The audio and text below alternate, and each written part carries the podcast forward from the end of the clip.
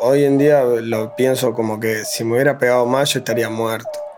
Y que no me pegué porque era un flay de la vida para enseñarme y para el momento que viene, ¿no?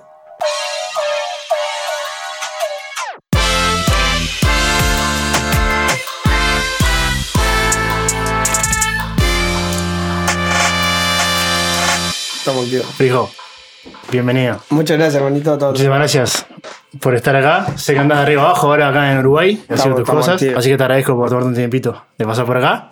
Y bueno, quería saber en qué andás acá en Uruguay, qué se puede revelar. La verdad que no sé qué se puede revelar y qué no. No sé lo que no se puede revelar en realidad. Pero vine ¿cómo se diría? A proyectar nuevas cosas, un nuevo trabajo, o sea, un nuevo proyecto en realidad, uh-huh. A concretarlo. Además de eso, también a hacer un par de temas, lit y unos videoclips. Y nada, también a despejar mi mente y estar más piola para la vuelta a Buenos Aires. Bien, bien. ¿Te sirvió entonces estar acá? ¿Qué más?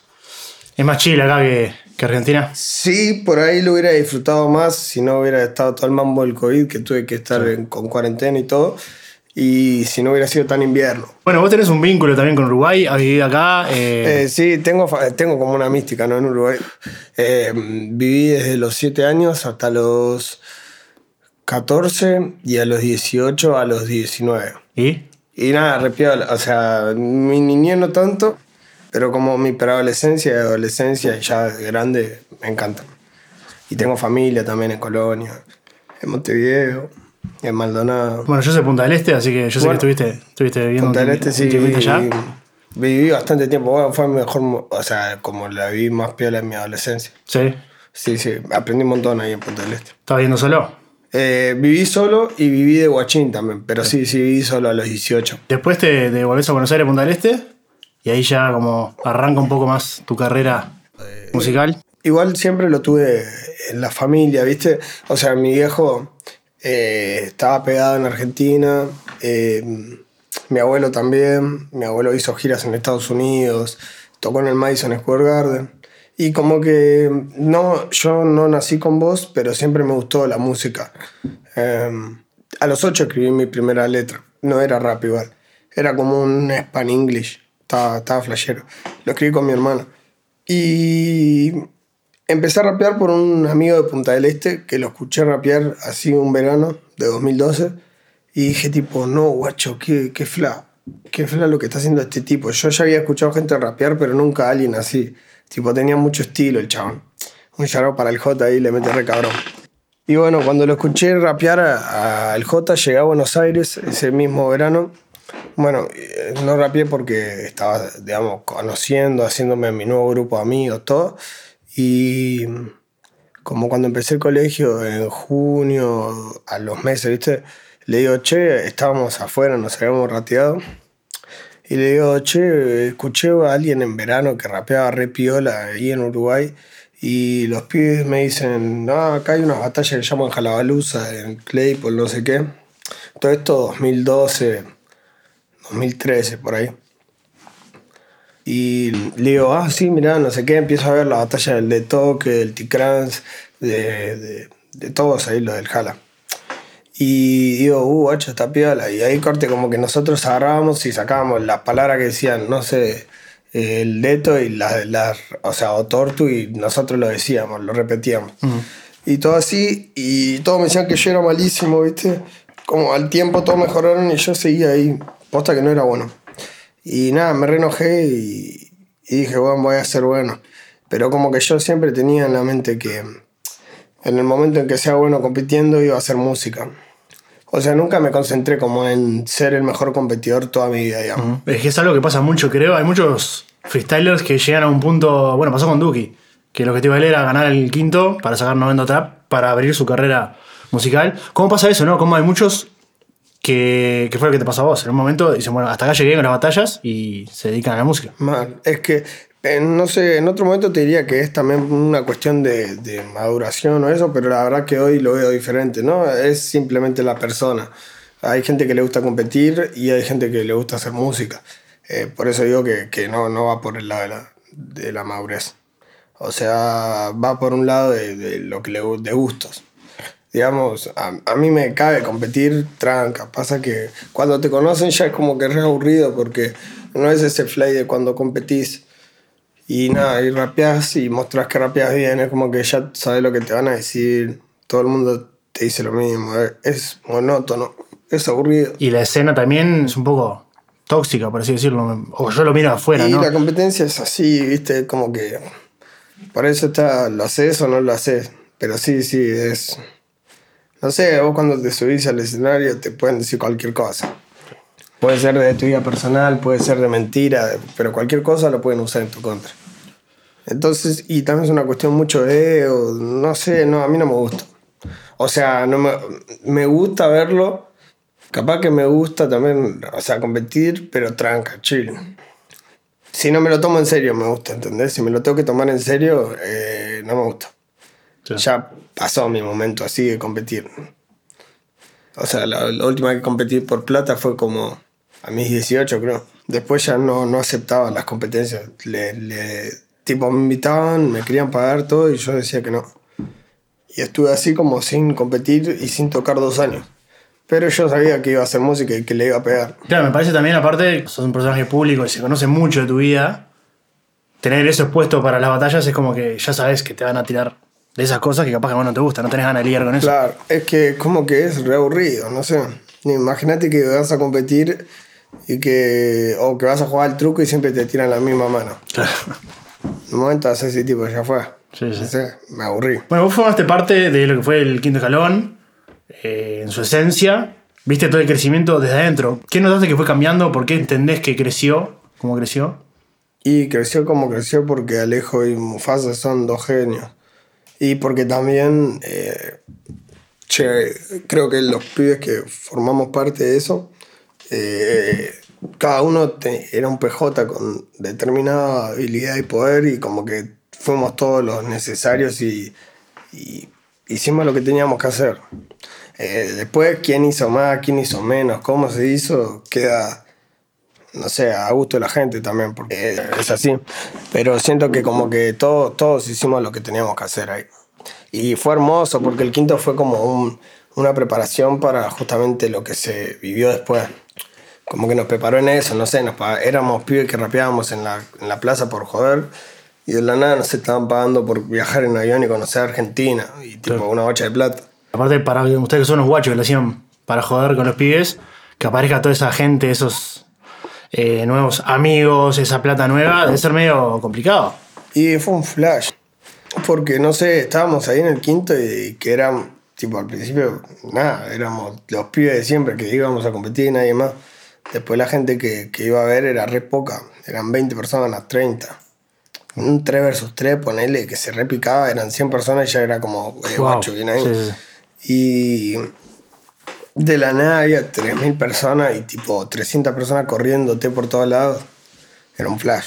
O sea, no sé cómo explicarte, tipo, ir y viajar a otra provincia y que todos nos pidan fotos. Por eso yo como que el quinto fue lo que nos preparó para lo que se vivió después. Sí, se vienen cosas aparte que uno no se imagina. Así como en su momento no te imaginabas que iban a haber miles de personas en un escenario en el Quinto Escalón. Pero no sabes qué se viene ahora. Pasa que es flashero. Bueno, lo del quinto, ponele eso. O sea, sí sabíamos que se iba a pegar... porque por algo íbamos al quinto, ¿entendés? O sea, todos esos pibes, Duki, todos los que me nombrás, así, todos los pibes del quinto, Dani. O sea, era como un cierto prestigio, era como ganar el quinto era pesado, ¿entendés? Esos tipos te conocían en el rap. O sea, pero nada, se pegó un montón. Si vos me decís, si te imaginabas lo de la gente y la música, sí, eso me lo reimaginaba. O sea, yo sabía que iba a pasar eso, o sea, que íbamos a poder vivir de la música y todo, pero yo me imaginaba que iba a pasar como en 10 años, ¿entendés? Sí. Y en un flash igual sí pasaron 10 años, ahora que me pongo a pensar, porque si yo me lo imaginaba en 2012, 2013, sí. Y estamos en 2021, corte, como que pasó en ese tiempo, o sea, pasó antes, pero a los niveles que no me lo imagino, falta capaz, claro. Un poco. Para que sea como Daddy Yankee, como bueno, la gente de Estados Unidos, algunas personas de Europa. Siento que todavía falta un crecimiento.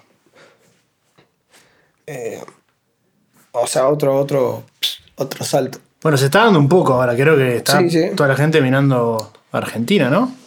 Sí, y pasa que igual, como que en todos los años de que se pegó todo este movimiento urbano, Argentina no dejó de estar igual en boca de la gente. Porque si vos te pones a pensar, siempre en cada época hubo alguien marcando una etapa. Más allá de las personas que siempre siguieron y se mantuvieron, ¿no? Pero siempre, o sea, en el momento que fue Paulo, en otro Duki, en otro Bizarrap, en otro, ¿entendés? Nicky Nicole, en otro Trueno, tipo... Siempre hay alguien ahí. No sé, Argentina siempre está en boca de todos. Claro. O sea, como que no... antes de todo era el Quinto, tipo, desde que empezó todo el movimiento urbano... Nunca, no es que en un momento se apagó. Puede que se apague, pero se apaga, ¿cuánto? Un mes. Hasta la siguiente sesión de Visa. Claro, sí. Bueno, pero antes estaban en boca, pero más acá regional. Creo que ahora, de verdad, la gente en España, en Latinoamérica, está mirando a ver qué va a pasar con Argentina. Yo creo que ahora se ve, en realidad. Para mí que... O sea, modo diablo cuando... Pegaron, fueron de gira a Europa y rompieron. Después volvieron, creo, de vuelta. Después volvió Duki. O sea, como ya hay como varios meses, años, que se hacen giras en Europa. O en Estados Unidos, los pibes sí van también. Pasa que ahora se ve más, estamos también con COVID. Con todo eso la gente está como más encerrada, presta más atención.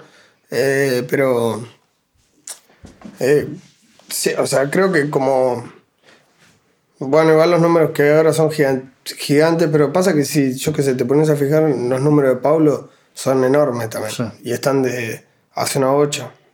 O los de otros artistas de Argentina. Claro, ahora está más potenciado, como que se hizo una bola de nieve y sigue creciendo. Claro, pero él en realidad creo que es otro tiempo.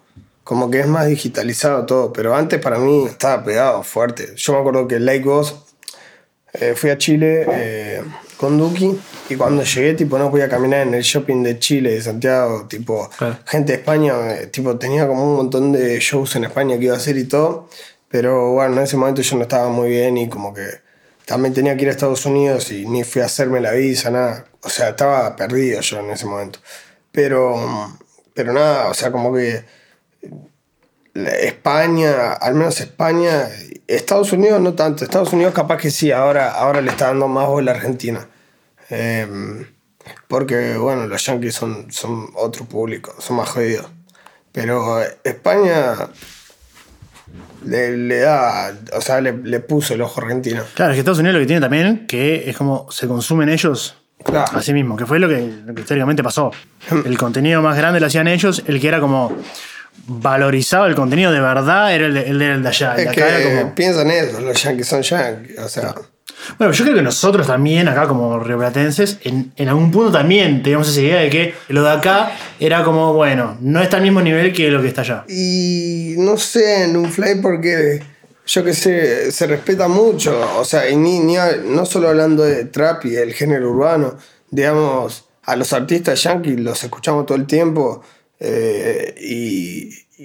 con mucho respeto y con mucho, o sea, son leyendas y no solo te digo traperos, artistas ya, o sea, no es que pienso que sí te digo que por ejemplo, no sé, Soda Stereo, o sea, Cerati me parece una leyenda así mundial, igual que los Rolling Stones, pero no sé si hay muchos Cerati, ¿entendés? Tipo, sí, y en cambio te empiezo a nombrar artistas yankees y te puedo hacer una lista de mínimo 40 personas que son leyendas. Claro. De antes, de ahora, muertos, vivos, tipo como un fly. O sea, no somos muy nacionalistas en ese fly. Capaz que en el fútbol sí, te lo digo, ¿entendés? Claro, pero en la música, ¿cómo voy a competir con Pink Floyd, con Led Zeppelin, con Bruno Mars? Así, ya tranquilo, arrancando con Bruno Mars. Pero si te pones a mirar el chart de Billboard, lo bueno que tiene que haber es que hay 5 temas que son de argentinos. No, eso sí, o sea, pasa que para mí las visitas son una cosa y la música son otra cosa. Tipo, o sea, para mí... no importan tanto las reproducciones, porque eso se compra. No sé. no me guío mucho por esa wea. Las grandes multinacionales pagan tendencia, visitas y todo.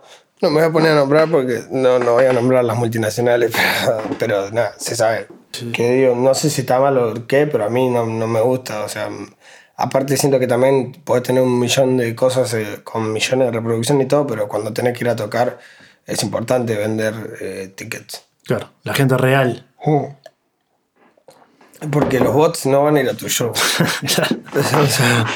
Bueno, aparte también está bueno porque vas teniendo un crecimiento real. O sea, por ejemplo, Mike Tower, tipo, el chabón tiene los temas subidos desde que empezó y tiene temas que no llega al millón, ¿entendés? Los tiene ahí, no los borró nada.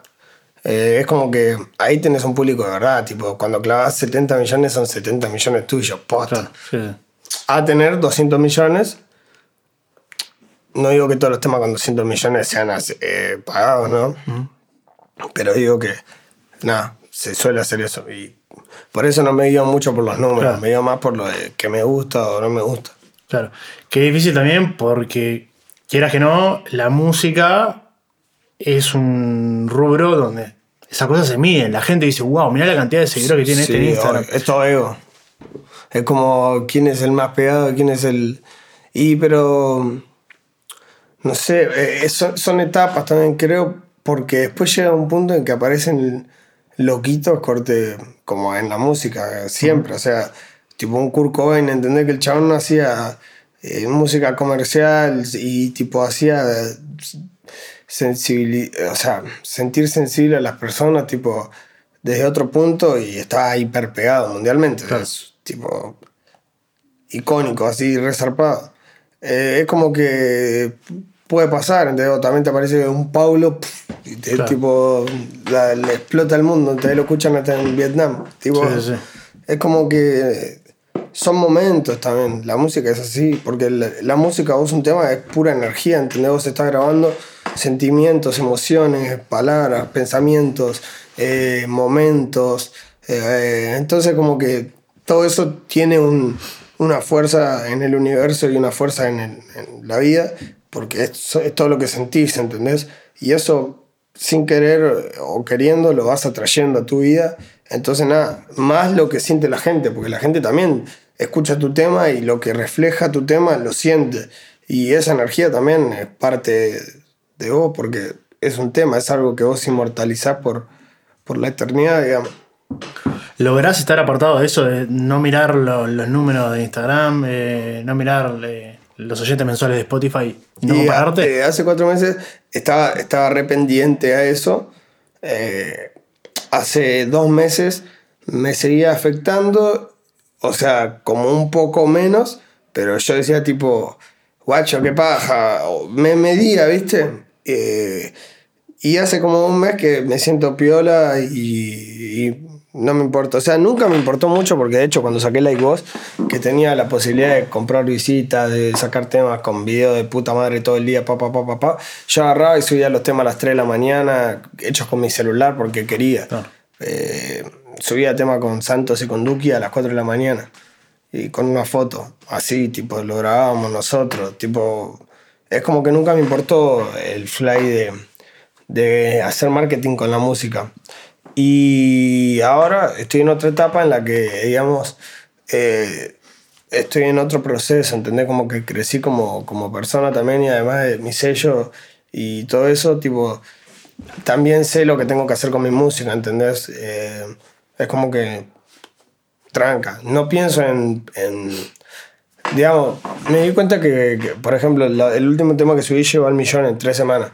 Y me di cuenta de que era lo mismo que cuando subo un tema y no llega al millón en 3 semanas, ¿entendés? Que no me cambia, que es la misma sensación. O sea, que no es que porque llega al millón me siento más feliz. Me siento igual de feliz, ¿entendés? Porque mi vida no cambia, no dependo de que un tema llegue al millón. Es más eso que vos decís, tipo, medirte vos mismo, es más ego. Y como que digo, me chupo un huevo, tipo, realmente no... O sea, que no significa que... suba el video a las 2 de la mañana, ¿entendés? Y que sea un despreocupado. Antes lo tomás de otro lado. Claro, ahora soy profesional, pero no pienso en eso. Digamos, si se pega, se pega. Bueno. Es como muy profesional de cierta forma entender que no todos los temas que saques se van a pegar. Saber que es así el negocio. que vas a sacar uno y vas a hacer un crack, y después capaz que sacas otro que no está bueno, y después uno por la mitad y uno que está bueno nuevo. Y eso los guachos cuando arrancan no lo tienen muy claro. Es como, pegan uno y decís, ta, el siguiente tiene que ser mejor y mejor, mejor, mejor, mejor. Y eso te puede jugar en contra en la cabeza. Es un fly. Porque eso también influye en cómo estés manejado, quién te maneje, si sos completamente un producto, si no, si estás armando el producto. Es un fly. Yo creo que mientras más suave lo tomes, mejor. O sea, mientras más te vuelvas loco por lo que hagas, o por la fama, o por lo que llegues a lograr, por tantas visitas y todo, que no significa que no te pongas feliz, ¿no? No significa que seas un amargado y que digas no, todo. Uh-huh. Pero quiero decir que mientras más chill lo lleves, por ahí mejor vas a sentirte. Y también es bueno escuchar de la gente que está desde antes, porque posta que te pueden dar una remano y evitarte ciertos problemas que en cierto punto todos tenemos. ¿Esto tuvo que ver con tu decisión hace poquito de decir, bueno, dejo la música? Sí. Lo de las visitas, o sea, no eran tanto las visitas, era sentir como... creo que era, o sea, que estaba tan mal conmigo mismo que pensaba, ya buscaba todo a un auto boicot en general, digamos. Porque, como te digo, tipo, tampoco es que escucho música de mi país, ¿entendés? Todo el tiempo, que tampoco es que no escuche, pero no estoy pendiente a todos los temas que salen, a los temas que se estrenan todos los días. Algunos me aparecen en las historias, en el inicio, y no los escucho. Hay otros que, no sé, ya los escucho porque voy al restaurante acá y tipo, no sé. Tanto lado, está, sí. Claro. Fue como que agarré y dije, chabón, tipo, estoy viendo un montón de cosas malas, un montón de... o sea, estoy haciendo las cosas mal también para evitar ver la realidad, y como que si veo mi realidad, tipo, todo lo que viví para llegar hasta acá... Yo no tenía un peso, tipo, era pobre, rapeaba en los bondis, rapeaba en el tren, rapeaba así todo el día, y llegué a estar en la Red Bull, llegué a estar en todos los lugares que... Las metas que me puse las cumplí y pasé todas. Tipo, superé cada meta que me puse, la cumplí y la doblé, tipo, o sea, la aumenté, dije, bueno, voy a hacer 1.000.000 y hice 80. Voy a hacer, tipo, voy a vivir de la música, vivo sobrado, tipo, tranquilísimo. O sea, puedo no hacer música que voy a vivir en paz. No es algo que quiero, obviamente, ¿no? No me conformo.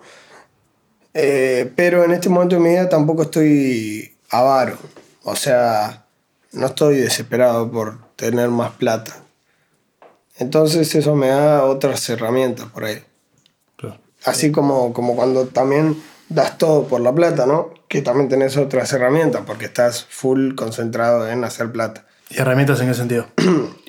Y las herramientas son, bueno, cosas que vas aprendiendo. Por ejemplo, el trato con tu compañía, un buen manager, una persona que se encargue de guiarte, los productores, tu equipo de trabajo, la gente de los videos, no sé, la editorial, son un montón de cosas. Tu guía también, porque al ser un artista, al menos, no sé, yo no me escribo en las letras ni nada, ¿viste? Entonces al ser un artista que compongo, un compositor, y al componer tan personal sobre mi vida, es como que no estoy así todo el tiempo, o sea, loco por la plata, ¿entendés? O sea, digamos, no es que pienso y digo, digamos que cuando vos entras y te compones y todo, ya entras a la música como sabiendo lo que estás haciendo. O sea, vos ya sabés que vas a cantar algo que te escribieron, que no significa que esté mal, ¿eh? O sea, hay millones de artistas que les escribo porque no tienen tiempo. O porque también componen piola, ¿entendés? Y queda bien. O sea, no es que esté mal. Solo estoy diciendo que es otra forma distinta de componer y de hacer tu música.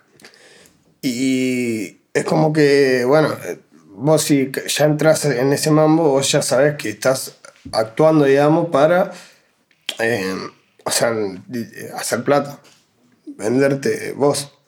Digamos que cuando yo hago un tema no estoy pensando en venderlo, ¿entendés? Uh-huh. Hago un tema porque me sale del corazón, así. Tipo, digo, te van a grabar y grabo. ¿Cómo pasa eso que decías, no? Uno llega a cierto lugar, que lo buscó, que era como un objetivo, y enseguida como que decís, bueno, ¿y qué más? ¿Qué más hay? ¿Qué más hay? Como no llegas a disfrutarlo de verdad. Mal. Yo disfruto hoy cosas que viví hace 2 años. Y digo, repiola. ¿Y en el momento no te pasó? No.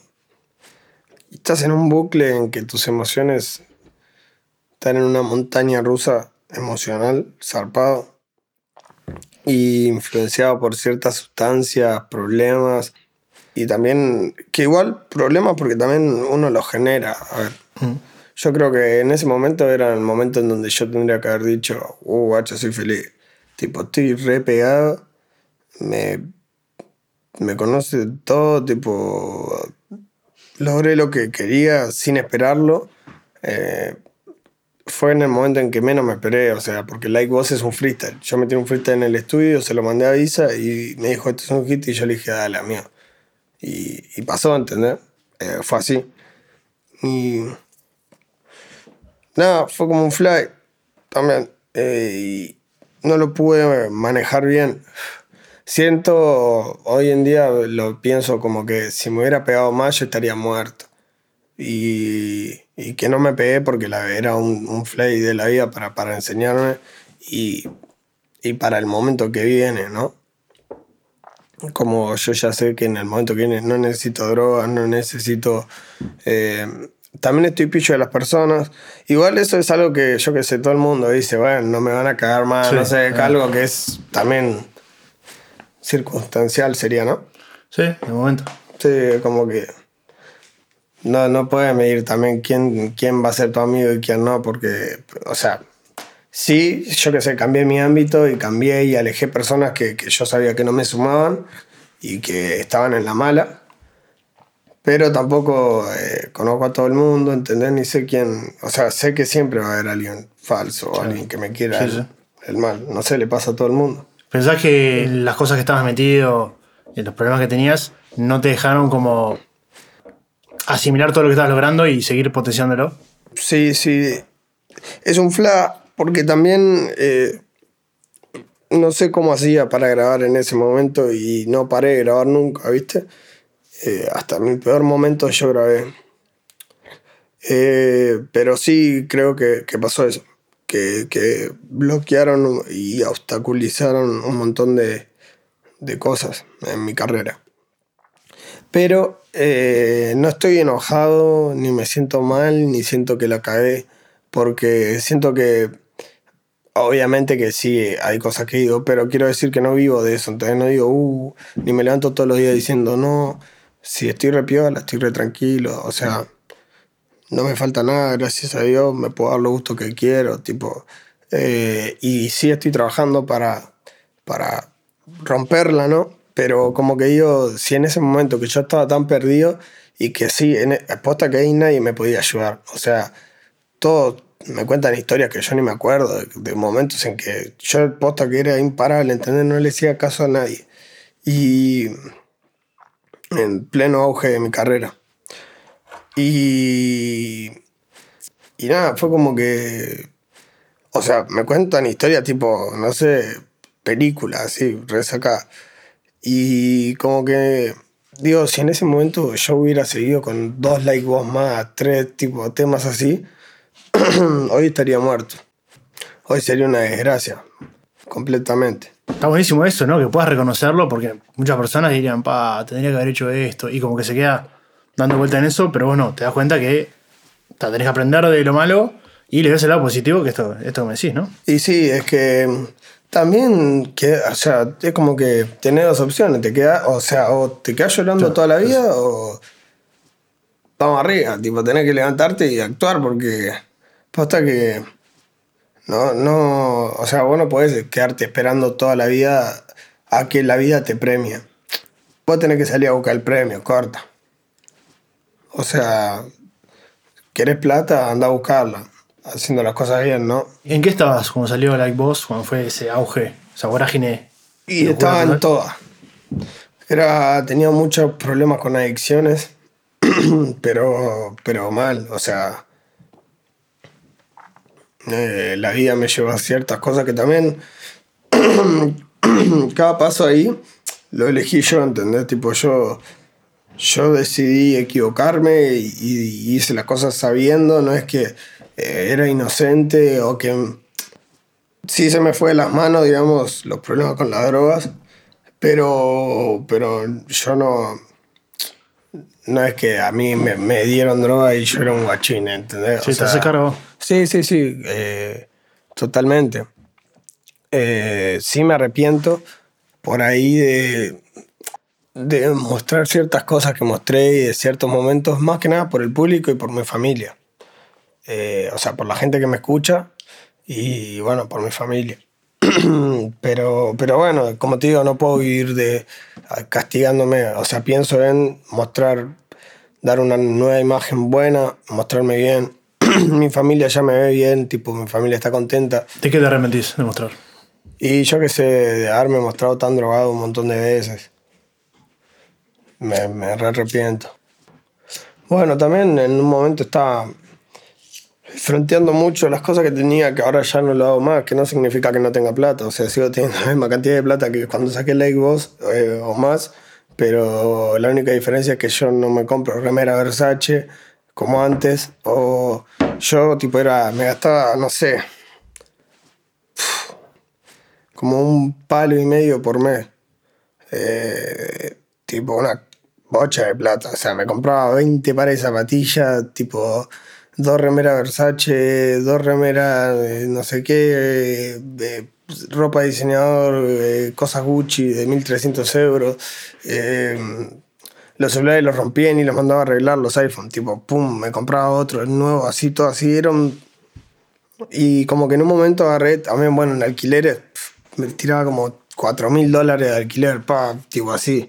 Y vivía en los lugares más zarpados, tipo lugares con sauna, con jacuzzi, tipo así. Y en un momento como que también hice un clic, tipo, que fue cuando conocí a la persona que era mi manager, que era el manager de Cerati, ¿viste? Se llama Nico, le mando un shout-out, que es mi amigo igual. Y Nico como que me hizo bajar a tierra, ¿viste? Tipo, o sea, me hizo rescatarme un montón de cosas y ahí como que empecé a darme cuenta o sea, digo, guacho, estoy viviendo alta oportunidad, pero estoy en la vida real, o sea, tengo que dejar de flashear. Y como que ahí me empecé a rescatar, tranca, o sea, tampoco es que no gasto bastante, pero como que, no sé, prefiero ayudar a una persona en la calle que comprarme un montón de cosas de oro y todo, que tampoco significa que si me quiero dar un gusto no me lo dé, ¿no? Claro. Pero como que no lo muestro tanto porque sé que hay gente que le falta y que tiene hambre y tipo, no sé, no me sale. ¿Y por qué lo hacías? Y porque, no sé, todo el mundo me decía que estaba bien. Imagínate hacer algo que todos digan que está bien, pues lo vas a seguir haciendo, no sé. Me gustaba igual la ropa, ¿eh? O sea, no es que no... Pero... A ver, tanto no me gustaba porque las perdí todo, ¿entendés? Tipo en giras, con guachas, con tipo fiestas. Entonces, tanto no me gustaba y me importaba porque yo qué sé, las cosas que quiero las tengo. O sea, era un desastre. Me compraba las remeras, tipo, remeras que las tenés que sacártelas, guardarla bien para sí, o sea, sí. Yo las tenía tipo, no sé, como si fuera una remera de, no sé, de la feria. ¿Pero era para tapar algo? ¿Era porque sentías que así...? Capaz que sí, capaz que sentía que comprándome eso yo estaba cambiando mi forma de ser o mi persona. Capaz que sí, capaz que era para pertenecer, no lo sé. Puede que sí. Nunca me lo puse a pensar, pero sí, puede ser. Capaz que quería pertenecer y mostrar que yo tenía. ¿Pertenecer a qué? ¿Qué era lo que... ¿Dónde querías estar? Como a pertenecer a... Como, sí, no sé cómo explicarlo. A los rockstars, sí. Uh-huh. Sí. No solo del trap, ¿no? Digamos, de la música argentina. Y bueno, viví cosas que como hablando con mis amigos que me cuentan y todo, me dicen como... Son momentos que igual que no vivió nadie, que vos viste que igual posta están... O sea, son de películas. Y el día que escriba mi libro y haga una película más adelante cuando esté súper, súper ya todo haya quedado en un fly del pasado, voy a poder contar esas cosas. Ahora no las puedo contar porque nada, es todo muy reciente, pero cuando pasen muchos años lo voy a contar las historias esas. Son de películas de verdad, Cartel Lobo, Wall Street, tipo sí. Flash, o sea... Pero todavía no puedo, tiene que pasar muchos años, quedar sepultado ahí, y ahí voy a contar las historias esas. ¿Tenés algo que se pueda revelar acá? ¿Alguna interesante? Y son muy fuertes, no. El espacio lo permite, si vos te sentís a gusto. Y pasa que son hardcore, o sea, dejá de pensar alguna que no sea... ¿Por nosotros? Tranquilo. ¿Por vos? Imagínate. No, por mí, claro. Eso, no, me pueden hacer pelota. No. Te cuento una que es de plata mejor, pero es flashera. Tranquilo, mirá que si no se sentís a gusto... No, esa es flashera porque, bueno, tipo, también es para que tengas en la cabeza qué tan sacado estaba.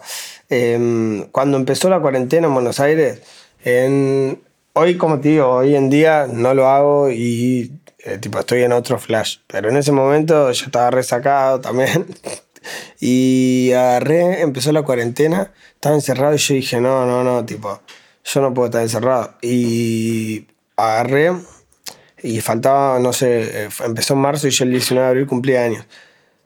Me gasté en 3 meses 6,5 millones de pesos argentinos, que es una sí. Pero una ocho, o sea, puede vivir como 2 años con carpa, o 3. Tipo, me lo gasté en 3 meses así, tipo... ¿En qué? Y como un palo puse en una casa. Tipo para los meses, viste, de alquiler, tipo, no sé, arreglar unas cosas, los fletes. Otro palo en un par de cosas. O sea, dos palos gasté en ropa y en boludeces como, no sé, tipo computadora, monitores, cosas para el estudio. Bueno, eso sí lo usé, lo exprimí fuerte, tipo placa de sonido, que igual yo tengo otras placas que uso para el vivo y eso, que también compré antes. O sea, así como gasté un montón de cosas, también compré un montón de cosas que me sirvieron en el cambio. Fue una inversión. Sí. Por suerte lo reexprimí, ahora lo hice pelota, tipo el micro no, pero la placa la rompí. La hice mierda, sin querer igual, O sea, me estaba andando como el orto, la quise desarmar para arreglarla y la recagué. Me tengo que comprar otra placa. Pero que no lo compro de quemado, ¿viste? Que me da paja ir a la cosa de música, comprar una placa, no sé. Pero tengo que comprarla. Y estaba pensando en Europa, capaz, porque me quiero comprar una Polo. Y nada, ya hay tipo mejores cosas y a otros precios. Sí. Qué complicado, ¿no? Porque también en el género en el que vos... estás. Hay una suerte de culto al rockstar, esto que hablamos, ¿no? Al roto, esa imagen más, no sé, como si dijera, como Lil Peep. Hay drogas de por medio. También pasa una cosa que cuando llegas a un nivel de estatus, así, de rockstar, se te acercan las drogas súper fácil, el alcohol súper fácil, las mujeres, todo es sí. Y es muy difícil mantenerse equilibrado. Te diría que es casi imposible. Casi, porque hay personas que lo pueden lograr. O sea, yo daba la imagen de que en cierto momento, porque, o sea, no es que me pasó en un momento, tío. Digamos que hubo hasta cuando la gente ni la flasheaba, yo ya vivía cosas re pesadas y re... O sea, fuertes y así, ¿entendés? Antes de la música, inclusive. O sea, antes de pegarme con Lake Boss. ¿Cómo que? Con las drogas y todo, yo ya tenía problemas. Y giras, me cansé de hacer shows, ido completamente. Y como te digo, o sea, no es que pasó en un momento, siempre pasó. Y en un momento como que la gente ni se daba cuenta. Y bueno, ya en otro momento era alevoso. Tipo, no me importaba, lo decía abiertamente. Estaba orgulloso de eso, que nada, hoy en día no estoy orgulloso, me arrepiento totalmente y de haberlo expuesto también. ¿Y cuál fue el punto así que dijiste, bueno, acá sí, estoy mal, necesito ayuda? Y lo intenté hacer un par de veces, pero siempre salieron mal, porque yo a escondidas, como al tiempo, siempre volví a drogarme. Pero... como que, claro, o sea, no me acuerdo bien cuál fue el punto porque hubo muchos puntos. Creo que sin si mal no recuerdo, fue una vez que tipo me intenté matar y me salvaron Oki, Tuli y Monkey. Creo que ahí fue el punto, me parece. Pasa que había fallecido mi abuela justo tipo un mes antes de mi cumpleaños y nada, me repegó. Tipo, mi abuela, o sea, de toda la vida, no es que no tenía relación, había vivido con ella, yo todo, tipo, me hizo... Yo venía re bien ahí antes de eso. O sea, venía tipo, estaba yendo al gimnasio, todo, o sea, otro frijo completamente. Y cuando pasó lo de mi abuela, tipo, me re pegó mal, o sea, ahí volví a drogarme, volví a hacer todo mal. Y como que cuando pasó eso de que me inyecté todo y vino, tipo, Tuli, Oki y Monkey a salvarme ahí, como que ahí me tipo, dije, guacho, estoy flasheando. Y nada, fue como... o sea, y después de eso igual, sin drogarme y todo, como que me pasaron un montón de cosas que también siento que, bueno, por algo me pasaron. Tipo, no sé, por algo me pasó. Estaba haciendo las cosas mal, porque si no, no me hubieran pasado. Sí. Y en vez de decir, qué cagada, tipo, me está pasando todo mal, cuando me estoy esforzando y excusarme, agarré y dije, bueno, ya, tipo, pasó. O sea, ¿qué voy a hacer? Sí. Y como que pongo la mejor de las energías para que salga todo bien. ¿En qué crees? En el universo. En que... No sé, es un fla, porque viste que dicen que Dios nos hizo a su imagen y semejanza. Uh-huh. Y eso significa que todos seríamos como dioses. Si te pones a pensar. Uh-huh. Porque si sos a su imagen y semejanza, sos igual que Dios. Y en un fly, la ley de atracción te transforma en un dios porque lo que vos creés lo cumplís. O sea, yo le decía a mi abuela que iba a vivir de la música cuando el quinto no estaba pegado y éramos 10 en la plaza. O sea, ¿entendés? Tipo, todo el mundo me miraba con cara de qué flashá. Uh-huh. Y, o sea, rompimos la Matrix porque pasó, tipo. Entonces es como que, nada, las creencias son flasheras. Yo creo en todo. Y no creo en nada también. ¿Cómo sería eso? Y no sé, creo en... O sea, en un montón de cosas. Vale, en los extraterrestres. Y también a su vez creo que todo es muy absurdo y es muy raro y es muy loco. O sea, porque... Que un fly, ¿no? Que el sol esté donde tiene que estar y que la luna esté donde tiene que estar y que todo esté donde tiene que estar para que nosotros podamos ir. Entonces es como que, no sé, también cuando le busco la lógica no tiene lógica. ¿Crees que hay un sentido para la vida? ¿Hay una razón por la que estamos acá? Sí. Sí, creo que hay una razón y que cada uno tiene que encontrar esa razón. ¿Cuál sería la tuya? Me está matando. No encontré la razón de mi vida todavía. O sea, creo... Digamos, siento que cuando encontrás la razón de tu vida es algo, es trascender a un plano muy, muy elevado. Me parece que eso lo encontrás como a los 60. Porque hay mucha gente que dice, no, porque a mí me pusieron en este mundo para cantar. Me pusieron en este mundo para ser madre. No, pero eso para mí no es una razón de vida, que me pongan en el mundo para cantar. Yo creo que es algo mucho más espiritual. O sea, como que la razón de tu vida es algo que no va de la mano de... Inclusive de un talento, o sea, creo que es por otro lado. No sé cuál es, por eso te digo, no sé cuál es el cometido. Y creo que eso lo vas buscando al pasar los años. También ciertos momentos te van llevando a eso. Te lo comento porque es algo que lo pienso mucho, ¿no? Como...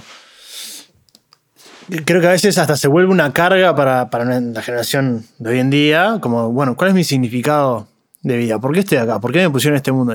Yo, en mi opinión personal, para mí somos un accidente. Para vos somos players. Para mí es que azarosamente estamos acá en este mundo y el resto, que cada uno haga lo que quiera, pero... O sea, vos crees que todo es casualidad. Un poco sí. Y que uno va desenvolviéndose en la vida y va pasando. Exactamente. No sé si es casualidad, puntualmente, porque obviamente... Pero ¿y las pirámides qué pensaba? Pero yo no digo que sea casualidad que se armaron las pirámides. Casualidad es que estemos acá como seres humanos en la Tierra. Para mí, todo el resto, todo lo que se genera, fue a partir de esa casualidad. Pero el resto ya es por ímpetu del ser humano. Para mí no recrear. No somos casualidad ni a par. Casualmente, pasó todo, no tiene sentido. Eso tiene menos sentido que todo. Eso es lo que te digo, no tiene por qué tener un sentido. Ah, vos crees que no tiene sentido. Creo que el sentido, creo que vos perfectamente podés estar acá y decir, bueno, el sentido de mi vida es, no sé, ser una mejor persona para poder ayudar a mi familia. Le tiro un bolazo. Y yo perfectamente podría decir, el sentido de mi vida es sentarme acá a charlar con Frijo para que la gente que está mirando este video sienta cosas positivas en el mensaje. Y cada uno se lo va dando como quiere. Y perfectamente podés decir, no tiene ningún sentido, voy a vivir mi vida.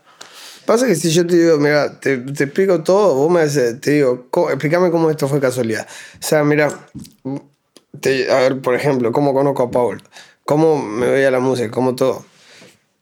Estoy rapeando, paso 3 años rapeando, decidido en que iba a ganar el quinto y en que iba a ser famoso.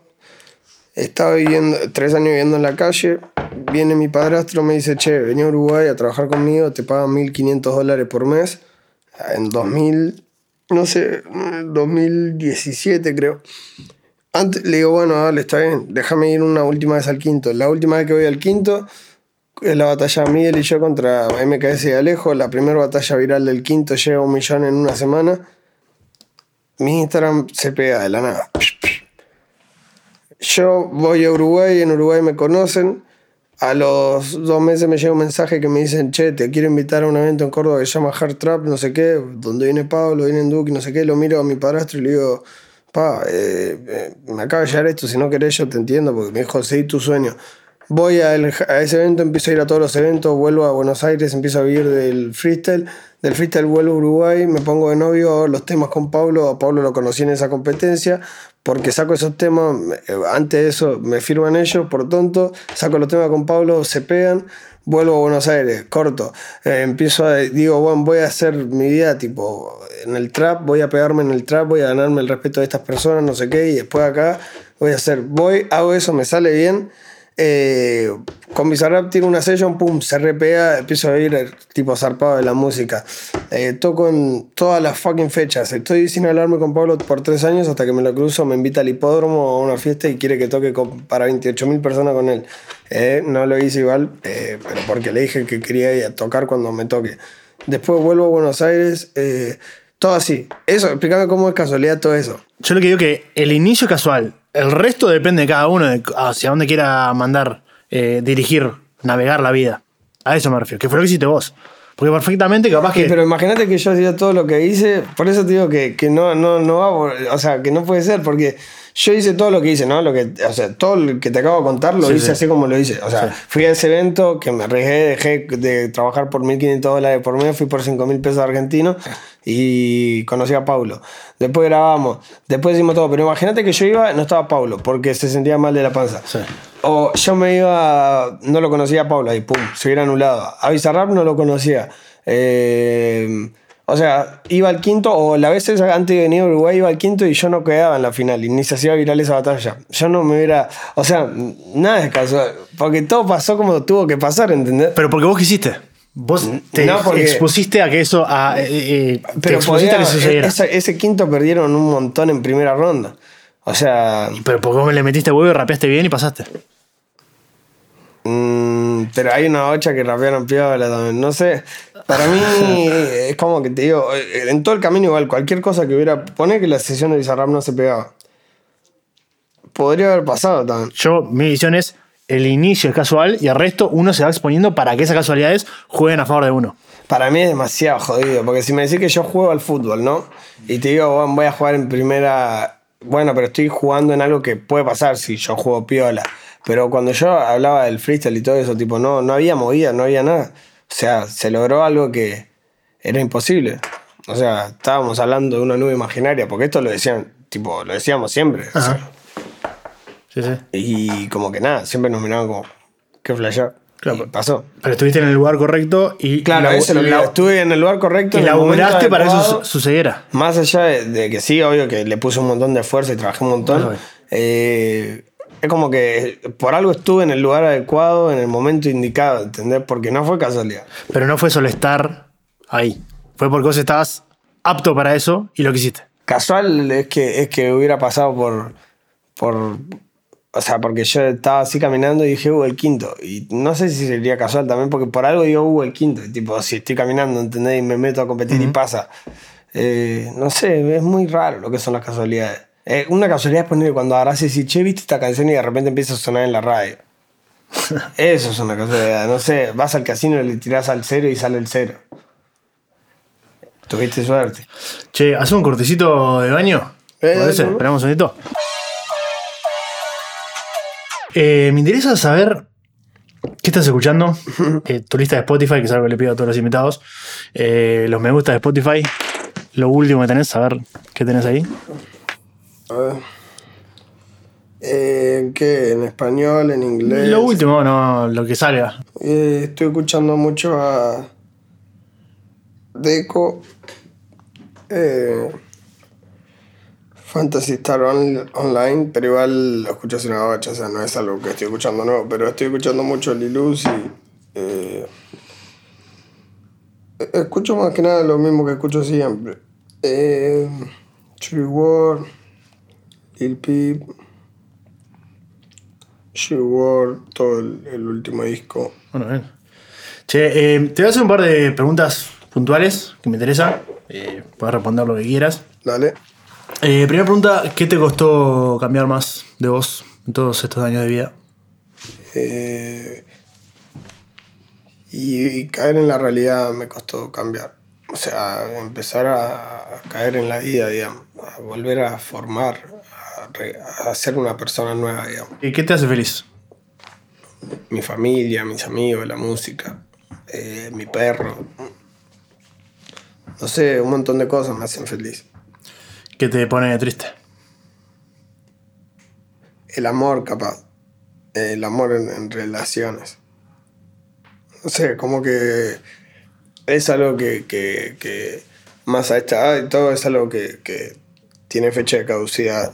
Y como que inundar tu cuerpo de emociones y de amor es como algo que te llena en un momento y te hace muy feliz, pero también es muy peligroso porque así como te hace feliz, te hace mal. ¿Qué es lo mejor de tu profesión? La gente, guacho. El público. Es lo mejor. ¿Qué es lo peor de tu profesión? La competencia. ¿Tu mayor miedo? La muerte de mis seres cercanos, de las personas cercanas a mí. ¿Tu mayor objetivo?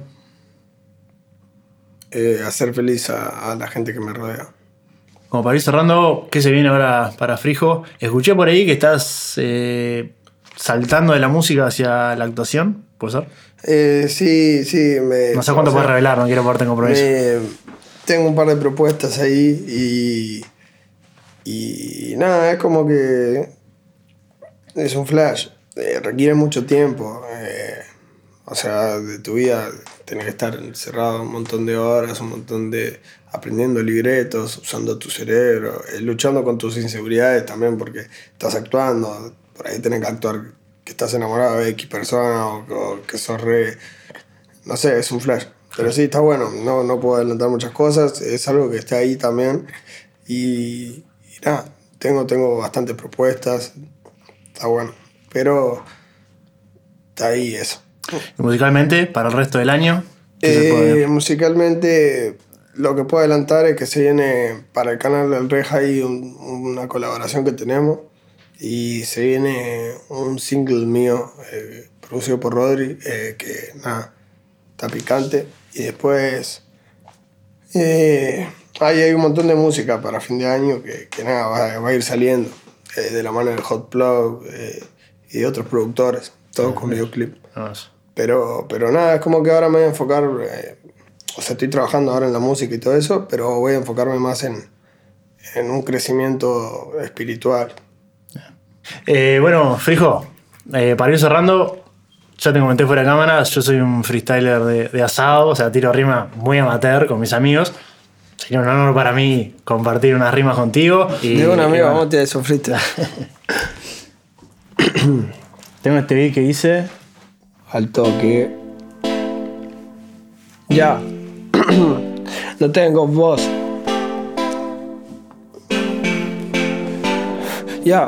Rebalando en la caja, subiendo cuando dicen que la encaja.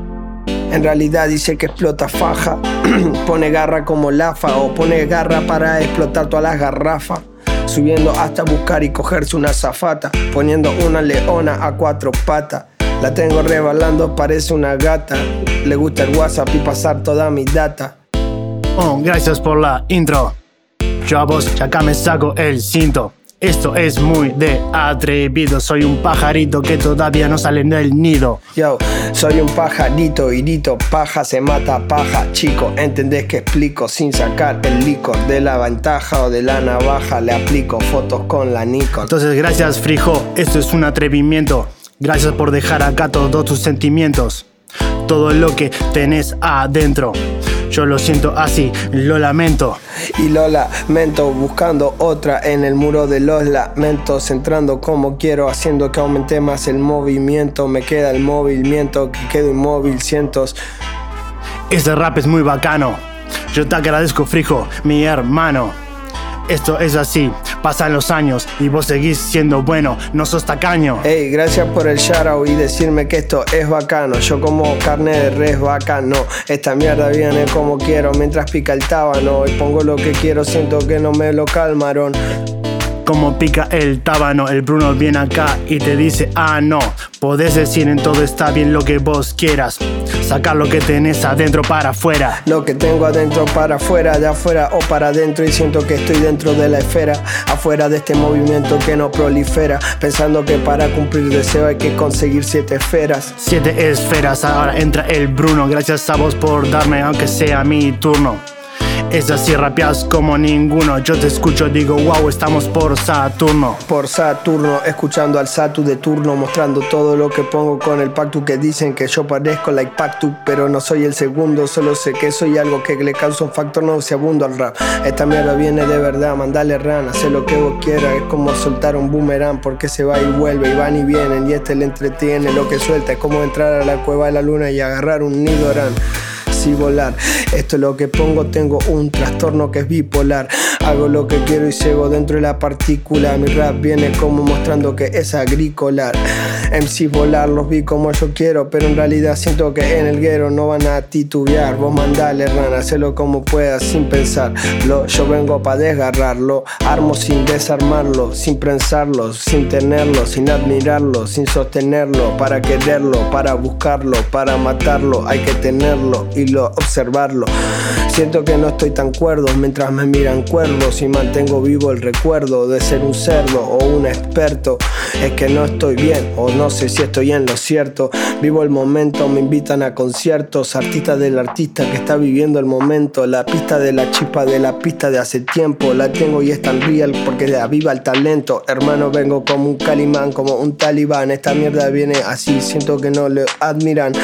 Hago lo que quiero, like tiranitar. Entrando a la mira, dicen que vienen a pitar. No soy pitana, tan a pi como la tana. Estaba mil aumentando el ki cuando dicen que no levita. Y este tiene como lo que dice que le aplica. Porque va en zigzag demostrando que parte la pista con una forma que es magistral. No la ve ni el magistrado. Estoy disparándole en medio de Stalingrado.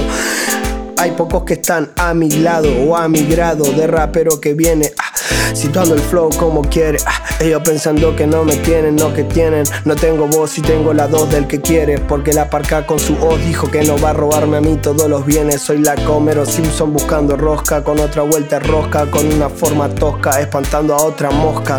Fusionada con el niño, yo no tengo cariño. A la guacha le saqué todos sus corpiños. Es que estoy enamorado de ella desde niño, viendo estrellas. Cuando digo que yo hago bonito como Ronaldinho, es que me voy para comprarme otro like patiño. Tengo uno haciendo chistes para mí. Dice que perdiste y viste que triste me vi. En realidad no te fuiste y te condujiste hasta ahí. Ese fue el fin del que quiso ser como Paladín o para mí. Estos flow que levitan y sé lo que le pongo, hermano, yo no tomo Ritalin. Te salpica el king, con mi flag que aplica, viene de mi clica y levita sin necesidad de ir. sé o venir. Me voy a la vestuarista porque esta mierda estaba en la lista que querés reproducir.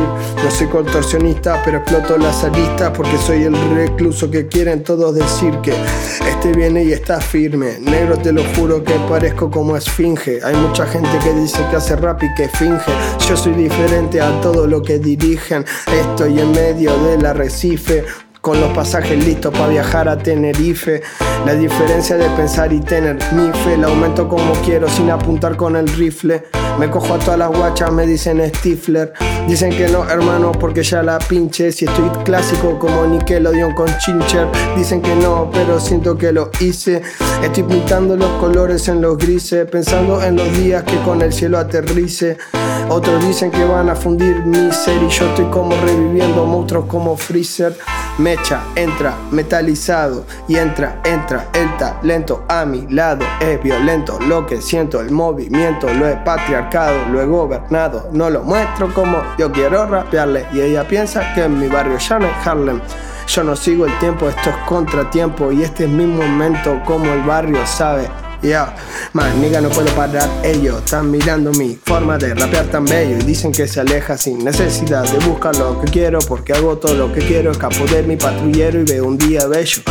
Me meten a la reja porque dicen que yo vengo mostrando lo que te dije pero no me ven, y ellos pensando que voy rápido en un Mercedes y me pongo jede con 10 mujeres que quieren ver mi gran ver o mi cadáver a la vez, como un graveler evolucionado. Le echo un polvo y la dejo a mi lado, la soborno con otro polvo, claro, es lo que pongo. Tengo flow si ando con mi combo, con un cowboy que dispara lo hondo, entrando al fondo, con la quinta a fondo. Juego como quiero, siento que estoy en Toronto. Esto es poco, aumenta el monto, loco. Entendés que siento que estoy como, con los pocos, con mis codos, complicado, con mis pagos, con mis vagos, contra todos. Yo no jodo, broda, soy como Goro, 4 grados, 4 brazos, idealizando todo, pensando en cómo, el cuándo y cómo, o el cómo y cuándo va a haber un corno. Yo, estos flows vienen sin el yeah, yo, ves lo que yo pongo, estoy poniéndote destello. Sé, y cuando salgo a la calle dicen que bello, por más que te tatuado y que digan que me atropello a mí mismo. No quiero más protagonismo, solo agarrar este ritmo para poder hacerte 20 hipnos. Hip hop soviético, no es por mérito, es técnico, mucho más que ellos.